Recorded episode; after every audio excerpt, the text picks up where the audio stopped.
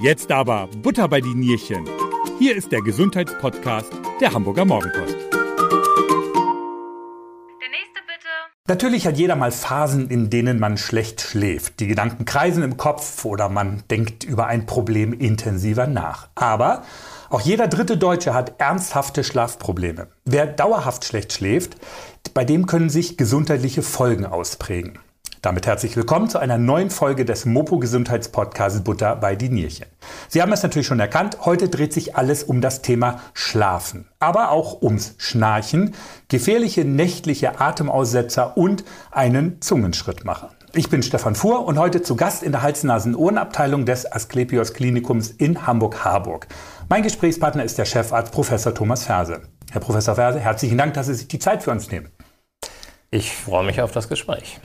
Haben Sie gut geschlafen letzte Nacht? Tatsächlich äh, nicht so, was, äh, was der Hitze geschuldet ist äh, und der Tatsache, dass ich meine Corona-Sünden bereuen muss und deshalb gestern nach 18 Uhr nichts mehr esse. Ich hatte Hunger. Okay. Ähm, aber ich bin fit genug für das Gespräch. Ja, ich frage ja nur deswegen, weil ist das nicht eigentlich eine bessere Höflichkeitsfloskel als immer dieses, wie geht es Ihnen? Denn wer schlecht schläft, dem geht es ja eigentlich auch nicht gut. Warum ist so guter Schlaf so immens wichtig für uns Menschen? Also ich glaube, dass die Frage nach dem Schlaf privater ist als die Frage nach dem Befinden. Ah. Ähm, aber guter Schlaf ist, äh, ist entscheidend, äh, gerade in unserer Leistungsgesellschaft, äh, weil wir unsere körperliche und geistige Leistung nur bringen können, wenn der Körper die Chance hat, sich nachts zu erholen. Ich habe sogar auch gelesen, dass man, wenn man länger über einen längeren Zeitraum schlecht schläft, sogar Depressionen ausbilden kann. Also Depressionen und Schlafstörungen gehören zusammen in beide Richtungen. Und äh, selbstverständlich, das äh, merken Sie schon selber, wenn Sie drei Tage nicht geschlafen haben, werden Sie reizbar. Und äh, das ist ja auch gar nicht so weit weg von der Depression. Und andersrum sind es natürlich auch vor allen Dingen die Medikamente, die die Leute müde machen. Insofern äh, ist der Kausalzusammenhang nicht zwingend so, aber beides tritt gehäuft auf. Und definitiv ist ein schlechter Schlaf auch schlecht für die geistige Gesundheit. Und Schlafentzug ist ja auch eine Foltermethode. Ganz klar, Also- ja, ja. Also da haben wir jetzt weniger Erfahrung mit. Ja, ja. Aber ja, natürlich. Also wenn, wenn alles gut läuft und man wirklich gut schläft, was passiert dann eigentlich mit den Menschen im Schlaf? Stimmt es so, dass das Gehirn dann den Tag verarbeitet, bestimmte Sachen in, ich nenne es mal so in An- und Abführungsstrichen, Schubladen ablegt?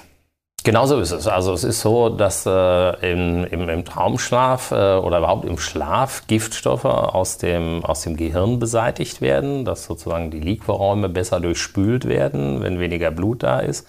Sozusagen äh, teilweise weiß man auch, dass neurodegenerative Erkrankungen mit Schlafstörungen einherhängen.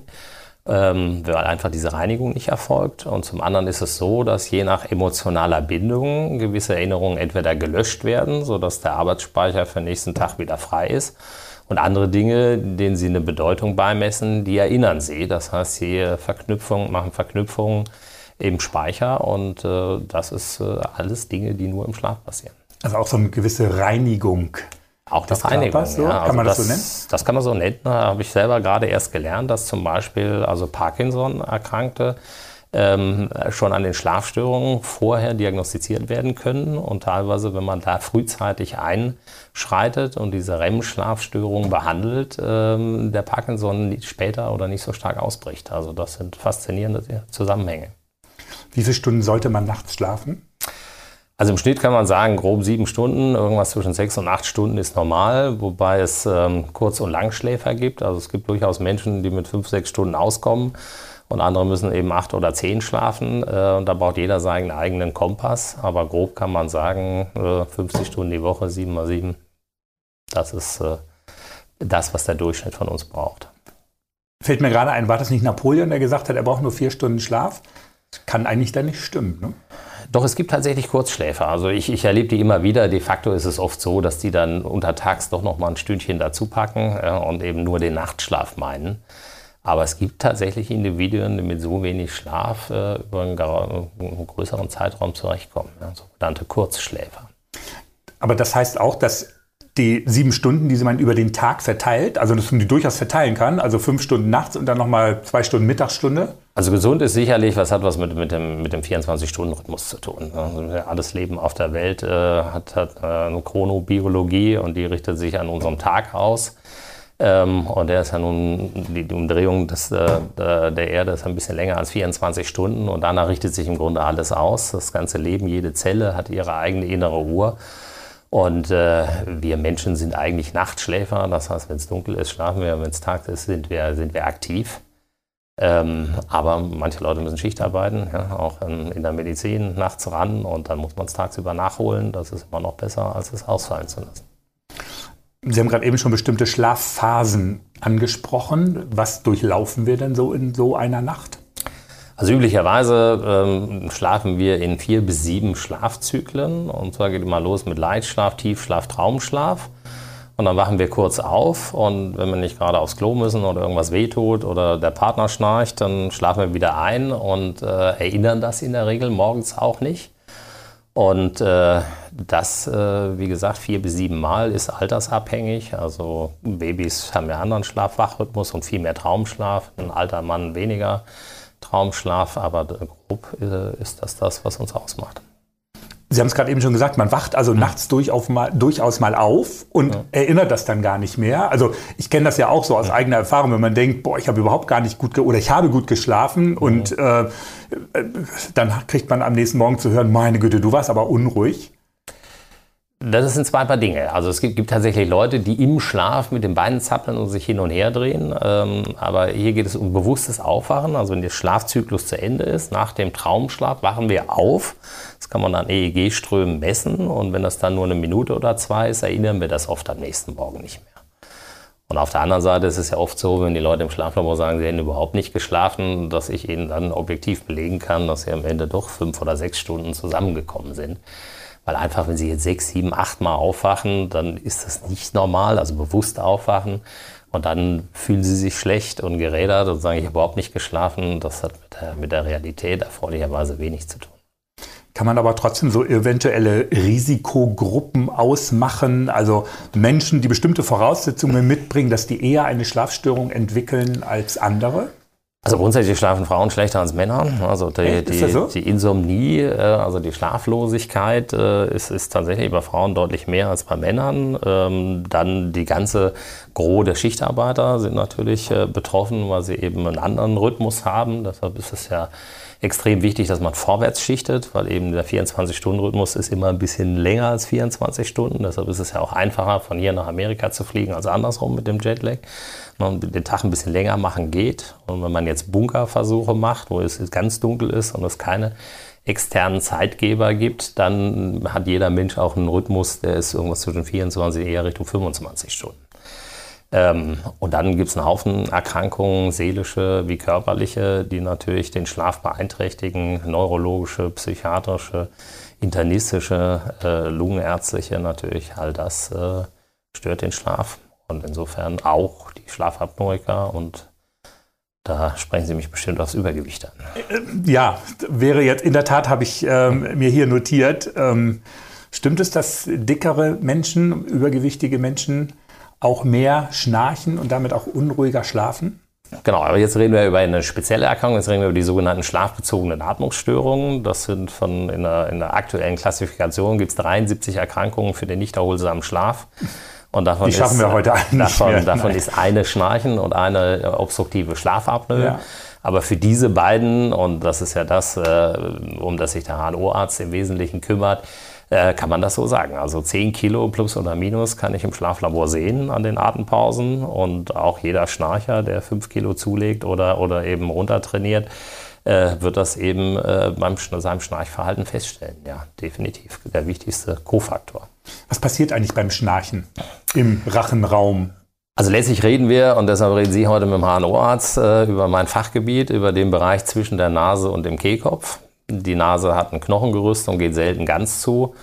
Und wenn Sie doch mal so einen schlimmen Schnupfen haben, können Sie den Mund aufmachen. Mhm. Und äh, Kehlkopf und Luftröhre haben ein Knorpelskelett. Und diese Stützstrukturen, Knochen und Knorpel, gibt es dazwischen nicht. Und äh, trotzdem kriegen wir alle gut Luft. Und auch wenn ich Sie oder mich jetzt auf den Rücken legen würde, kriege ich gut Luft. Und erst wenn wir einschlafen, fangen wir an zu schnarchen. Und der Unterschied zwischen Wach und Schlaf ist, dass die Muskelspannung, die nämlich den Sog beim Einhellen tagsüber spielend ausgleicht, ähm, dass die im Schlaf einen gewissen Prozentsatz, das sind so 10, 15 Prozent weniger, also die Muskeln entspannen sich im Hals, dadurch wird es enger, die Luft muss schneller durch und wir schnarchen. Mhm. Mhm. Das ist zunächst mal völlig harmlos, aber in der nächsten Ausprägungsstufe kann es auch sein, dass es eben der Luftweg zusammenfällt und wir dadurch dann Atempausen haben. Weil es eine Obstruktion, ein Kollaps ist, reden wir dann von der obstruktiven Schlafapnoe. Wer schnarcht häufiger, Männer oder Frauen?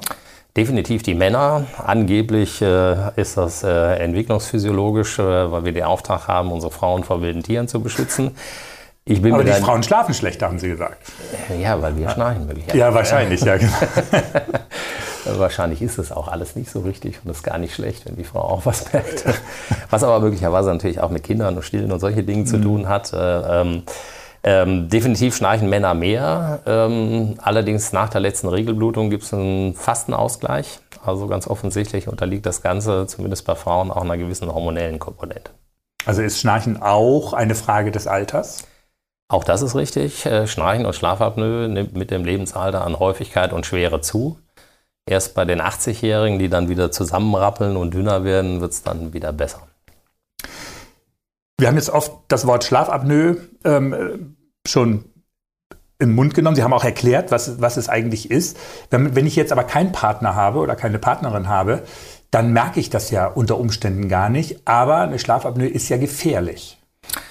Also sie kann gefährlich sein. Also es ist so, dass äh, also die Kardinalsymptome der Schlafapnoe sind unruhiger Schlaf. Also sie wachen morgens auf und das Bett ist zerwühlt und, und geschwitzt. Dann eben das laute, unrhythmische Schnarchen.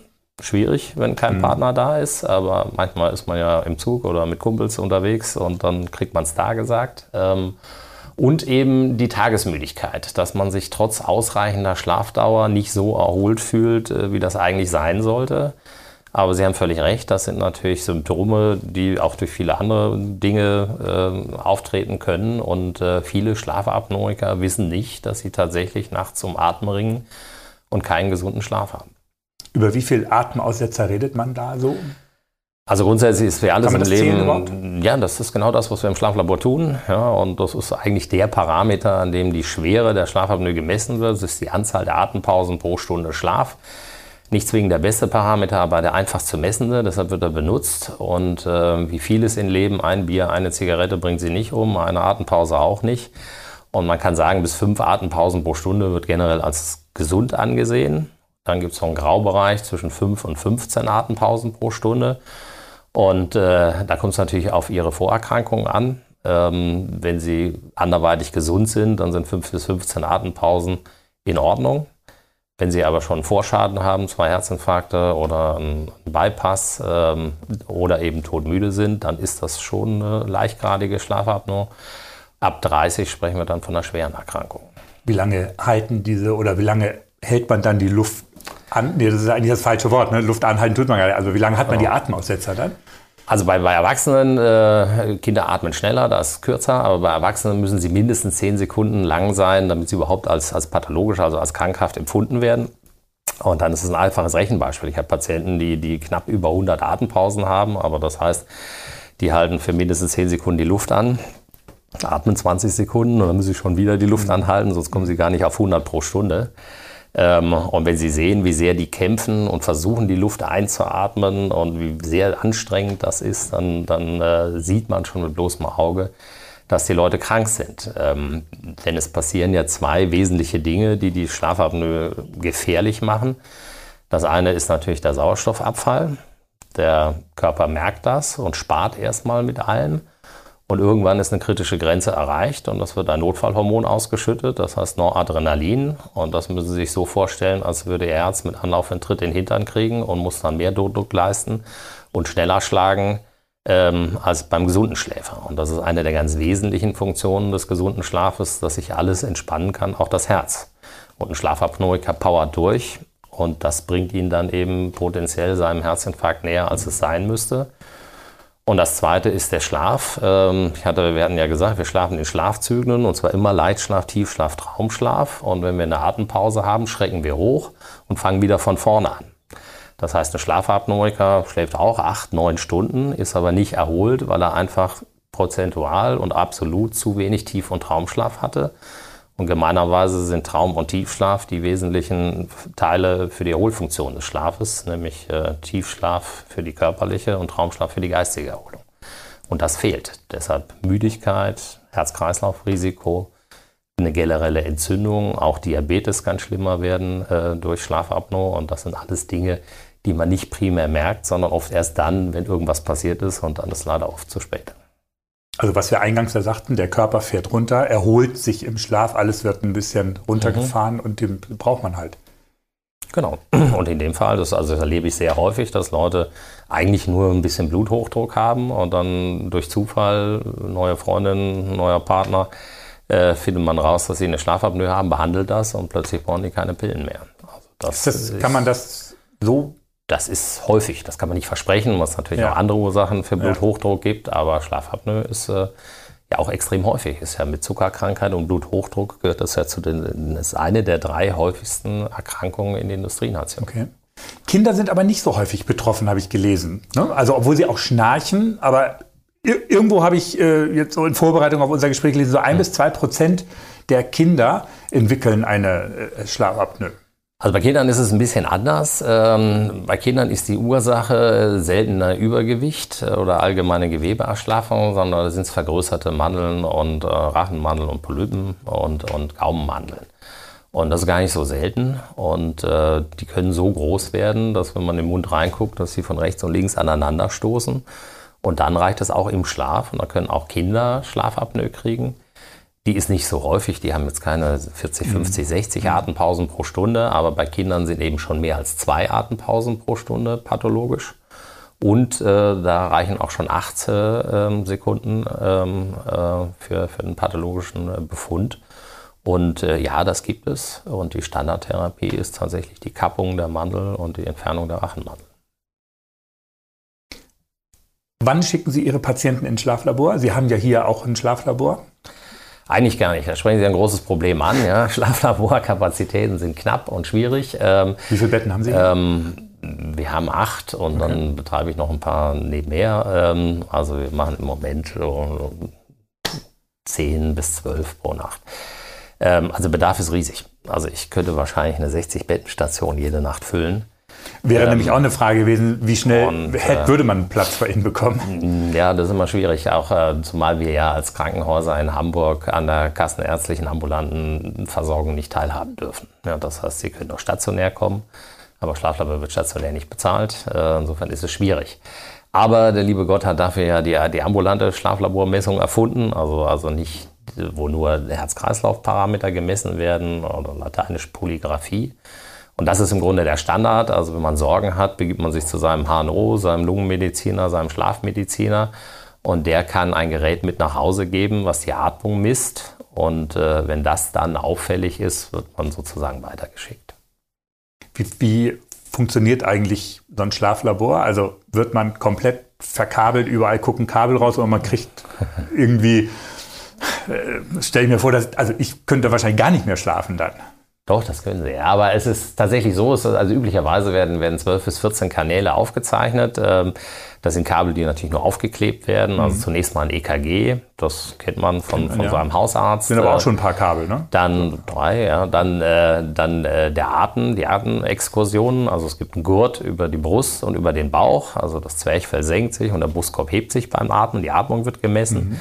Dann hat man einen Fingerclip, der sozusagen die Pulsfrequenz und den Sauerstoff misst. Ähm, dann äh, ein Schnarchmikrofon, ein Lagesensor und dann gibt es nochmal sechs Kanäle für den Schlaf, also, also EEG, Hirnströme, EMG, Muskelbewegungen und, ähm, und EOG, Augenbewegungen. Und das sind also so die Mindestanforderungen an diese zwölf Kanäle.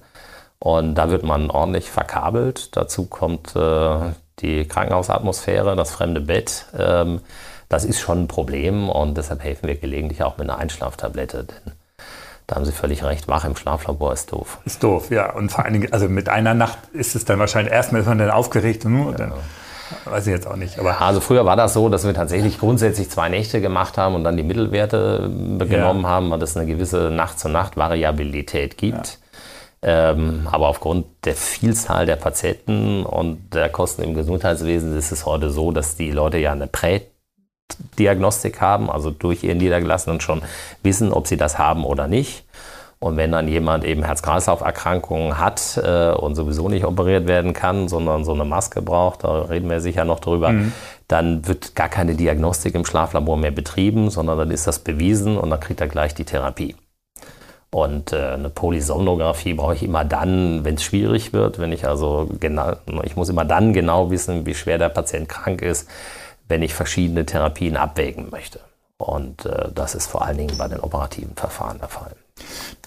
Darf ich noch mal einen Schritt zurück? Sie haben gerade eben gesagt, Sie messen auch die Augenbewegungen mhm. im Schlaflabor. Wie werden die dann gemessen? Kriegt man da jetzt was auf die Augen noch geklebt? Nee, man kriegt, oder, oder? kriegt Elektroden um die Augen äh, geklebt. Der Traumschlaf, okay. Englisch Rapid Eye Movement. Äh, das sind also typische Augenbewegungen, die man, die man macht. Und durch die, die Augenmuskeln, das ist ein elektrisches Potenzial, das kann man abgreifen durch Klebeelektroden, okay. die unter, neben und über okay. das Auge geklebt werden. Ich dachte, jetzt hat man auch noch irgendwie so eine große ja, nee. Brille auf. Oder? Das ist auch kein Helm, sondern das sind tatsächlich Klebeelektroden, ja. ähm, die, die an den entsprechenden Stellen am Kopf aufgebracht werden. Aber ja, man muss schon einiges an Kabeln erdulden. Ähm, und alles ist auch doppelt verkabelt, dass wenn mal eins abgeht, man mhm. am Ende mit der Messung trotzdem noch was anfangen kann. Ähm, und trotzdem ist es überwacht. Das heißt, muss mal einer daneben sitzen, der sieht, wenn jetzt zu viele Kabel abgehen, gerade jetzt im Sommer, wenn alle schwitzen, dann muss auch noch mal nachgeklebt werden unter im Verlauf der Messung. Stelle ich mir nicht so angenehm vor. Ja, ist aber nicht weiter schlimm. Ja. Also sie schlafen, wenn sie müde genug sind. Und ja. das sind ja in der Regel Patienten, die so müde sind äh, bei mir, die Schlafapnoe haben. Die, ich habe Patienten, die schlafen bei mir bei der HNO-Untersuchung im Stuhl oder im Gespräch ein. Und äh, da sind so ein paar Kabel äh, kein Hindernis. Okay. Wenn jetzt, Sie haben gerade eben gesagt, also wenn jetzt die Schlafapnoe bewiesen ist, ob jetzt im Schlaflabor schon bei Ihnen oder eben halt der ähm, niedergelassene HNO-Arzt überweist schon mit der, mit der Diagnose. Wie sieht denn eigentlich eine Behandlung aus? Also letztlich hängt es äh, von zwei Dingen ganz wesentlich ab. Äh, ähm, natürlich muss der Patient informiert sein und gesund genug sein für das, was ich tue. Das sind so Grundvoraussetzungen. Ähm, aber letztlich ist es einmal der Schweregrad. Und äh, man kann sagen, vereinfacht, je dicker der Patient und je schwerer die Schlafapnoe, desto weniger sinnvolle Alternativen gibt es für die Ventilationstherapie, die sogenannte CPAP-Maske. Und äh, wenn die Patienten weniger stark betroffen sind und gesund genug, dann äh, interessiert mich vor allen Dingen der Lokalbefund. Ist es die Zunge, die nach hinten fällt? Sind es große Mandeln? Ist es ein langes Zäpfchen? Äh, ist es eine generelle Gewebeerschlaffung? Liegt das Problem nur in Rückenlage vor? Oder auch in Seitenlage. Das sind die Parameter, die letztlich, äh, die wir bedenken, wenn wir um eine Differentialtherapie ringen. Das sehen Sie dann aber im Schlaflabor oder? Ähm, also der Ablauf ist immer der, man sieht sie zunächst mal in der Sprechstunde, da ist der Patient wach und kriegt augenscheinlich gut Luft. Trotzdem kann man natürlich schon im Wachzustand sehen, ob jemand ein fließendes Kinn hat, einen kleinen Kiefer, ob jemand ein langes Zäpfchen hat oder dicke Mandeln. Das sehen Sie schon im Wachzustand. Mhm. Ähm, dann haben wir ja in der Regel schon die Schlafmessung. Im Zweifelsfall machen wir das dann, wenn immer wenn, wenn die Erwartungshaltung äh, und, und die ambulante Messung nicht zusammenpassen, dann muss man ins Schlaflabor, um die, diese Diskrepanz aufzuklären. Ähm, dann wissen wir nach dem Schlaflabor den genauen Schweregrad und dann machen wir eben sehr gerne äh, eine Schlafendoskopie, was nichts anderes ist, dass die Patienten mir erlauben, ihnen ein kurzwirksames Schlafmittel zu spritzen. Und dann schnarchen sie oder haben Atempausen. Wir können vorher die Nase betäuben und uns mit dem dünnen Endoskop anschauen, wo liegt das Problem fällt es von rechts nach links zusammen, von vorne nach hinten, sind mehrere Ebenen betroffen, welche, welche Strukturen sind beteiligt. Äh, dann kann man auch schon mal am Kiefer wackeln, um sozusagen eine Zahnschiene äh, zu simulieren. Es gibt Zahnschienen, die den Unterkiefer gegen den Oberkiefer nach vorne holen. Und äh, da, nachdem die Zunge vorne am Kinn angewachsen ist, bringt man auf diese Weise die Zunge um einen halben Zentimeter, manchmal einen ganzen Zentimeter nach vorne. Und das kann schon den großen Unterschied machen. Ähm, und nach dieser Schlafendoskopie habe ich dann alle Informationen, die ich brauche. Ich kenne den Gesundheitszustand, den Schweregrad, den Lokalbefund im Schlaf. Und dann äh, wird eben entschieden, kann ich das operieren. Ne? Große Mandeln kann man entfernen, das Gaumensegel kann man kürzen, die Zunge kann man stimulieren oder sollte ich den lieber gar nicht operieren, ähm, kann er eine Zahnschiene haben oder machen wir eine Lagetherapie, weil das Problem ausschließlich in Rückenlage entsteht. Ähm, oder, und das ist meistens äh, immer der erste Schritt, konservativ, operativ, kriegen die eine Maske. Aber so eine Maske ist ja auch jetzt nicht so angenehm, ne? Genau, also, aber das ist ja sozusagen, also weil, sicher, also eine Maske ist immer noch besser als schlecht schlafen und viele Patienten, die sich das in Horror vorstellen, klar, also eine Gummimaske im Gesicht ist nicht sexy. Da brauchen wir nicht drüber zu reden. Und ja, und Sowohl Leute, für einen selber als auch für den oder diejenige, die neben einem liegt, ja, finde ich, oder? Sie können es ja danach aufsetzen. Aber, okay. aber grundsätzlich ist es so, ähm, dass es ihnen helfen soll. Und die Patienten mit einer Schlafapnoe sind ja oft müde. Und äh, klar, sie müssen, sind auf ein Hilfsmittel angewiesen. Sie müssen es, wenn sie jetzt im Außendienst sind, immer mitschleifen ins Hotel. Mhm. Ähm, äh, sie brauchen eine Steckdose oder zumindest so eine Campingbatterie oder eine Schiffsbatterie. Das geht auch, aber beim Annapurna-Trekking geht es nicht. Und äh, trotzdem ist es oft so, dass die Leute nach einer Nacht äh, sagen, boah, so gut habe ich schon lange nicht mehr geschlafen. Ja, weil man vermisst ja nichts. Die, die Krankheit entwickelt sich langsam und sie schieben es aufs Alter, fühlen sich nicht erholt. Ich war zum Beispiel auch ganz erschrocken, wie gut ich mit Brille gucken kann. Ich habe auch nichts vermisst, weil meine ja. Kurzsichtigkeit sich langsam entwickelt hat. Ja. Äh, und äh, wenn die Patienten subjektiv profitieren, dann sind sie auch geneigt dazu, die Unannehmlichkeiten so einer Therapie in Kauf zu nehmen. Und trotzdem ist es so, dass ein Drittel ähm, der schwer Betroffenen, die so eine Maske bräuchten, am Ende des Tages oder nach Monaten damit nicht zurechtkommen. Und dann brauchen wir sozusagen eine Alternativtherapie. Und das ist ja eigentlich mein Geschäft. Eine Maske gibt es überall, ja, mhm. dass die Leute dann zu mir kommen, weil sie die Maske nicht ertragen können und fragen, was kann man eventuell noch tun. Und, und da äh, haben Sie was. Da haben wir jede Menge, ja. ähm, aber dafür brauchen wir dann eben, wie gerade besprochen, den Schweregrad und den Lokalbefund.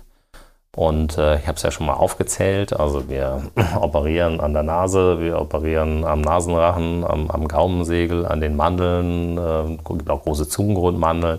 Manchmal ist es der Kehldeckel, der instabil ist und in den Kehlkopf fällt. Alles das kann man beheben. Ähm, die Kieferchirurgen, die äh, könnten sogar den Ober- und Unterkiefer noch nach vorne verlagern. Das ist jetzt auch keine kleine Operation, aber eine extrem äh, effektive Behandlungsmethode. Ähm, oder wir nehmen eben Zahnschienen. Ähm, das muss auf Dauer natürlich vom Zahnspezialisten überwacht äh, und behandelt werden. Aber es gibt so Testschienen, die man in Heißwasser macht und die ein halbes Jahr halten. Äh, und das reicht, um die beiden entscheidende Fragen zu beantworten. Nämlich erstens, kann ein Mensch mit so einer Zahnschiene überhaupt äh, schlafen? Und zweitens, hat sie gewünschten Erfolg oder eine Lagetherapie? Und oft genug, früher haben wir immer gekämpft, OP versus Maske, aber manchmal ist es heute auch eine Kombination von Maßnahmen. Letztlich ist es ja wurscht, wie wir dem Patienten helfen. Hauptsache, wir finden was, was er ertragen kann und was ihm hilft. Ja. Und dann habe ich gelesen, Sie operieren auch Zungenschrittmacher. Ja, also Herzschrittmacher kennt man, aber ja. Zungenschrittmacher ah. ist ja, ist es was Neues? Relativ neu, ja. Also es ist, äh, also wir haben den ersten 2016 hier implantiert, äh, gibt es insgesamt weltweit schon ein bisschen länger. Ähm, die gibt verschiedene Systeme. Das Prinzip äh, der Standardtherapie, das ist die, die atemsynchrone Variante. Davon gibt es inzwischen über 14.000 Patienten weltweit und äh, wir haben auch schon über 60 implantiert. Ähm, äh, sorgt dafür, dass sozusagen ähm, der äh, oder das eigentliche Problem, dass die Zunge im Schlaf nach hinten fällt. Da setzt es an.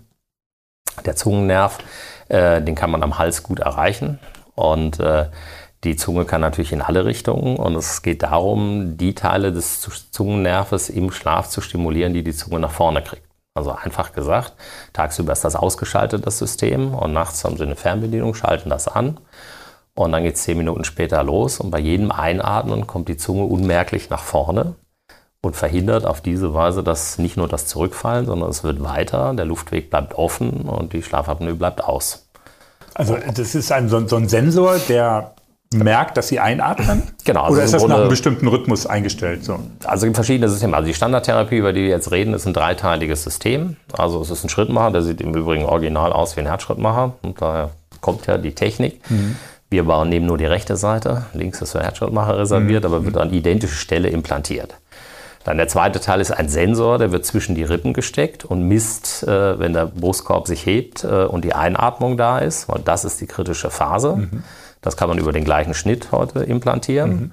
Und der zweite Schnitt muss dann unterm Kinn erfolgen zur Freilegung des Zungennervs. Äh, dann wird intraoperativ mit dem Neuromonitoring werden die Äste identifiziert, die die gewünschte Bewegung vermitteln.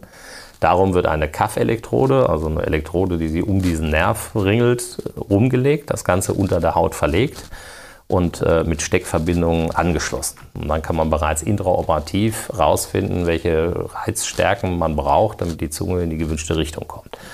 Und dann halt das erstmal vier bis sechs Wochen ein. Und nach vier bis sechs Wochen kriegt der Patient eine Fernbedienung und äh, sind zehn Stufen programmiert und kann dann von Stufe 1 bis 10 schon mal langsam anfangen. Der Zungennerv hat zwar kein Gefühl, aber jeder weiß, der schon mal zu hart trainiert hat, dass Muskelkater auch wehtut. Also man muss sich da langsam ranarbeiten. Und nach weiteren vier bis sechs Wochen kommt der Patient dann ins Schlaflabor zur Feineinstellung und dann kann er meistens schon sagen, ab drei passiert was, ab acht ist zu viel. Und dann wird das also ganz fein äh, nochmal nach den persönlichen Bedürfnissen des Patienten programmiert. Aber man merkt kein Kribbeln. Bestenfalls nee, also, ähm, ja auch eingeschlafen dann schon. Genau, also man kann schon, wenn man das zu früh zu hoch stimuliert, merkt man das, dass mhm. sich da was bewegt. Und wenn ich das jetzt hätte und anschalten würde und wir reden miteinander, würde sich auch bei jedem Einatmer von mir meine Zunge unwillkürlich bewegen. Okay, ja, also ja. jetzt im Wachzustand ist das ein Higucker. Ja, ja. Aber das ist tagsüber ausgeschaltet und selbst wenn Sie morgens mal verschlafen, wird das so programmiert, dass sich das sechs oder sieben Stunden abschaltet. Das System muss auch nicht aufgeladen werden und der Hersteller verspricht, dass es 12 bis 14 Jahre die Batterie hält und äh, damit sind wir dann bei den Pferdefüßen der, der Therapie. Man muss dann halt eine kleine Operation in örtlicher Betäubung erdulden, wo sozusagen der Schrittmacher mit der Batterie dann ausgetauscht wird und durch die Steckverbindung kann man das relativ problemlos machen. Bei meinen Patienten noch nicht vorgekommen, also seit sechs Jahren hält es auf jeden Fall. Mhm. Ähm, und äh, das ist eine tolle Therapie, denn wir wissen inzwischen aus dem Register ähm, des Herstellers, ähm, dass die Patienten das nach fünf Jahren deutlich intensiver nutzen, ähm, als wir es von den, von den CPAP-Geräten kennen. Sie sind in Hamburg die einzige Klinik, die das operiert? Ähm, die, die das am, mit oder Abstand am, am meisten macht und ja. am längsten. Ja, ich ja. Äh, glaube, der eine oder andere macht das inzwischen auch. Ähm, und es gibt auch noch andere Systeme, ähm, die aber so neu sind, äh, dass man jetzt erstmal abwarten muss, ob das auch funktioniert. Mhm. Ähm, nur der Vollständigkeit halber eines arbeitet damit, dass man diesen Pulsgenerator nicht implantiert, sondern unten unter, die, unter das Kinn klebt. Das hat den Vorteil, dass man den mit dem System auch ins Kern spinnen kann. Ähm, denn diese Schrittmacher würden durch das Magnetfeld äh, sozusagen oder potenziellen Schaden nehmen. Aber das ist alles noch so weit weg und da fehlen noch ein paar Jahre. Also die Standardtherapie ist tatsächlich die, die atemsynchrone Variante und das ist das, was wir bisher in, mit in großer überwiegender Zahl hier auch äh, implantieren. Kommt das für jeden in Frage, auch jeden Alters? Ähm, neben Erwachsenen muss man schon sein, also für Kinder gibt es noch keine Zulassung. Mhm. Ähm, und die Grundvoraussetzung ist, ähm, das gilt als neue Untersuchungs- und Behandlungsverfahren, äh, nur für Menschen, die eigentlich eine Maske bräuchten und das wirklich nicht erdulden können. Also das gilt es nachzuweisen und das ist immer die Schwierigkeit im Umgang mit den Kostenträgern, dass die einem das auch wirklich glauben, dass der Patient alles versucht hat. Das heißt, er muss im Zweifelsfall nochmal ins Schlaflabor und nochmal eine Maske probieren. Man muss genau ausprotokollieren, welche Sorten man probiert hat. Der Patient muss mit seinen eigenen Worten nochmal schildern, warum er es nicht ertragen kann und dann muss man bei den Privatkassen einen Antrag auf Kostenübernahme stellen und mit den gesetzlichen Kassen haben wir inzwischen eine belastbare Absprache, äh, wer das haben darf. Also nur Leute mit einer Schlafapnoe, das ist nichts für Schnarcher, mindestens 15 Atempausen pro Stunde, maximal 65. Also die ganz schweren sind auch raus. Auch vom Gewicht gibt es Einschränkungen. Jenseits vom Body Mass Index von 35 geht es leider nicht. Ähm, und es muss, ähm, ist es nicht zugelassen, okay. ähm, weil irgendwann ab einem gewissen Übergewicht reicht die Zungenbewegung nicht mehr mhm. aus. Okay. Ja, das ist ja auch ein ganz anderes faszinierendes Feld der, der Obesitas-Chirurgie. Also krankhaftes Übergewicht kann man heute auch chirurgisch lösen und mit den Kilos fällt auch, fallen auch die Atempausen weg. Das ist toll. Ähm, und äh, dann müssen, müssen natürlich gewisse neurologische Erkrankungen dürfen nicht vorliegen, sonst funktioniert das nicht. Ähm, das Verschlussmuster muss passen. Das ist im Wesentlichen für Patienten geeignet, wo die Zunge nach hinten fällt. Das heißt, man braucht immer eine Schlafendoskopie, bevor man einen solchen Zungenschrittmacher implantieren kann. Denn wenn die Mandeln von rechts nach links zusammenfallen, ist es deutlich sinnvoller, die zu entfernen, als einen Schrittmacher einzubauen. Also das ist im Grunde die, die Leistung des, des HNO-Chirurgen, die Leute zu beraten, was geht als Alternative zum CPAP. Und für viele kommt ein Schrittmacher in Frage. Also die Zahl derer, die außen vor sind, wird immer kleiner. Mhm. Äh, aber es ist, wie alles im Leben, ist leider keine Lösung für, für jeden. Aber eine umfangreiche Diagnostik genau. muss halt vorher einmal gemacht werden. Aber das muss ja eigentlich immer gemacht werden. Das muss immer gemacht werden und in dem Fall besonders, weil es natürlich auch keine ganz, ganz preiswerte Therapie ist. Und, äh, und da gibt es eben gewisse Absprachen, aber das macht ja auch Sinn, denn wenn Sie so ein teures System implantiert bekommen, dann dürfen Sie ja auch erwarten, dass Sie potenziell davon auch profitieren. Ja. Wie lange dauert so eine Operation? Also die erste hat, hat mich zwei Stunden 50 äh, habe ich gebraucht, inzwischen echt deutlich schneller. Okay. Äh, deutlich heißt? Ja, anderthalb Stunden oder so. Okay. Ja. Das ist, äh, also das geht. Es geht natürlich auch immer davon ab. Wie, also die, die, die entscheidende Maßnahme ist wirklich die Arbeit am Nerven. Mhm. Ähm, ne, da gibt es Nerven mit viel Blutgefäßen drumherum. Dann gibt es natürlich dickere und dünnere Patienten. Ja, je schlanker, desto einfacher. Ähm, und wenn sich der Nerv gut darstellen lässt, früher haben wir sogar drei Inzisionen gemacht, heute geht es mit zweien, weil dieser Sensor über den gleichen Schnitt wie der, wie der Pulsgenerator implantiert wird. Das hat auch nochmal ein bisschen Zeit gespart, aber wie immer, alles, was sie öfter machen und sicher chirurgische Erfahrungen haben, geht es halt auch flotter von der Hand. Klar. Wenn ich jetzt den Fachmann schon vor mir habe, dann wollen wir nochmal zurück zum Schlaf im eigentlichen Sinne kommen. Haben Sie ein paar Tipps für uns, damit man besser einschläft und vielleicht auch durchschläft? Also definitiv ähm, sollte das Bett ähm, der Ort der Ruhe sein. Sex dürfen Sie natürlich auch haben, aber Sie sollten da nicht Fernsehen ähm, ja. oder andere Dinge tun. Ähm, lesen? Lesen schon, aber eben nichts, was richtig aufregt und auch nicht richtig lange. Also man hat äh, ein Einschlafritual ist immer immer sinnvoll. Also ich lese auch, äh, was ich abends noch zehn Seiten und äh, wenn ich dann müde bin, äh, schlafe ich ein. Ähm, manche Leute haben andere Rituale. Das ist äh, ne, meine meiner Tochter muss ich immer was vorlesen, sonst schläft sie nicht. Das ist auch völlig in Ordnung und und gut. Aber wenn Sie eben nicht einschlafen, und wir haben ja jeder so ein Einschlaffenster von einer halben Stunde, wenn Sie dann sagen, dann liege ich immer noch darum und dann anfangen sich zu ärgern, ähm, dann sollten Sie das Bett verlassen. Ähm, und müssen sich nicht anziehen, aber Sie gehen raus aus dem Schlafzimmer, setzen sich in einen bequemen Sessel. Und dann sollen Sie natürlich auch nicht irgendeinen Psychothriller gucken, der Sie dann aufregt oder, oder äh, die, die Steuererklärung machen, über die Sie sich ärgern oder andere Dinge machen, sondern und dann arbeiten sie was. Also mir passiert das auch zwei, dreimal im Jahr. Es ist im Grunde ein Geschenk. Dann gehe ich ans, ans, ans Schreibtisch und mache dann eine Stunde, anderthalb. Weil nach anderthalb Stunden kommt wieder der nächste Schlafzyklus. Und wenn ich dann müde bin, lege ich mich wieder ins Bett. Und dieses Einschlafritual sollte auch nicht viel länger als 10, 20 Minuten sein. Mhm. Ähm, und da hat jeder sein eigenes. Äh, ne, aber eben nichts, was körperliche Aktivität macht, also den Kreislauf hochbringt. Ja, nichts, was aufregt auch kein besonders schweres Essen zwei Stunden vorher. Ne? Und selbst wenn Sie Alkohol trinken, dann schlafen Sie ja super ein, aber eben nur kurz. Ja? Nach, nach drei, vier Stunden kommt ja der relative Entzug. Dann wachen Sie auf und schwitzen und die zweite Hälfte der Nacht schlafen Sie ganz schlecht. Mhm. Mhm. Ich habe noch gelesen, also warme Milch mit Honig. Also warme Eigentlich so ein Klassiker. Warme findet man ja überall, wenn man mal ein bisschen googelt. Warme Milch mit Honig äh, hat mir meine Mutter früher immer gegeben, wenn ich Halsentschmerzen ja, hatte. Ja. Und, äh, aber nicht zum Einschlafen. Okay. Also ich stelle mir jetzt gerade hier bei 30 Grad vor, ich müsste abends eine warme mm. Milch trinken. Ich glaube, das, äh, da, da würde ich eher das kalte ja. Bier nehmen. Oder so ein heißes Bad ist vielleicht auch, auch jetzt nicht. Ja, also das, das bringt richtig den Kreislauf hoch, das macht keinen Sinn. Das können Sie machen, aber halt zwei Stunden bevor Sie ins Bett gehen. Ja. ja. Und also Sie haben gerade eben schon gesagt, wenn man, ist, ist mir auch schon passiert, man wacht mitten in der Nacht wieder auf mhm. und kommt dann vielleicht doch ins Grübeln, ja. dann aufstehen. Also wenn Sie wirklich dann, wenn Sie dann, wälzen also so, so, so, mache ich es und äh, das ist ja, was man so immer in den Vorträgen hört. Wenn es tatsächlich so ist, dass man sein Einschlaffenster und das sind so 20, 30 Minuten verpasst und dann immer noch wach liegt, dann sollte man tatsächlich aufstehen und dann machen sie irgendwas, zu dem sie tagsüber nicht gekommen sind. Äh, und wenn sie dann wieder müde sind, dann freuen sie sich, dass sie sich wieder hinlegen dürfen und dann klappt es meistens. Aber das gibt es ja immer wieder mal. Ja. Ich habe ähm, mhm. lange gebraucht, bis ich festgestellt habe, dass ich nach 16 Uhr keinen Tee mehr trinken kann. Und dann lag ich da und Tein, ich kann Kaffee trinken bis den dreifachen ja. Espresso nach, nach dem späten auch. Essen, kein ja. Problem. Aber Tee nach 16 Uhr schlafe ich nicht. Äh, und äh, da muss ich dann schon mal aufstehen und dann anderthalb Stunden später hat man dann eine neue Chance und äh, dann klappt es auch.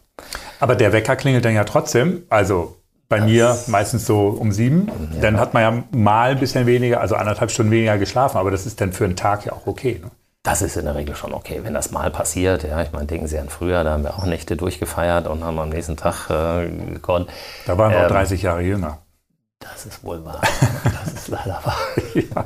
Aber der Vorteil ist, je älter wir werden, desto weniger Schlaf brauchen wir tatsächlich. Ja. Ähm, aber äh, wenn Sie mal eine Nacht nicht schlafen, ist das nicht schlimm. Also, also äh, wirklich krank sind die Patienten, die chronische Schlafstörungen haben, praktisch jede Nacht nicht erholsam schlafen.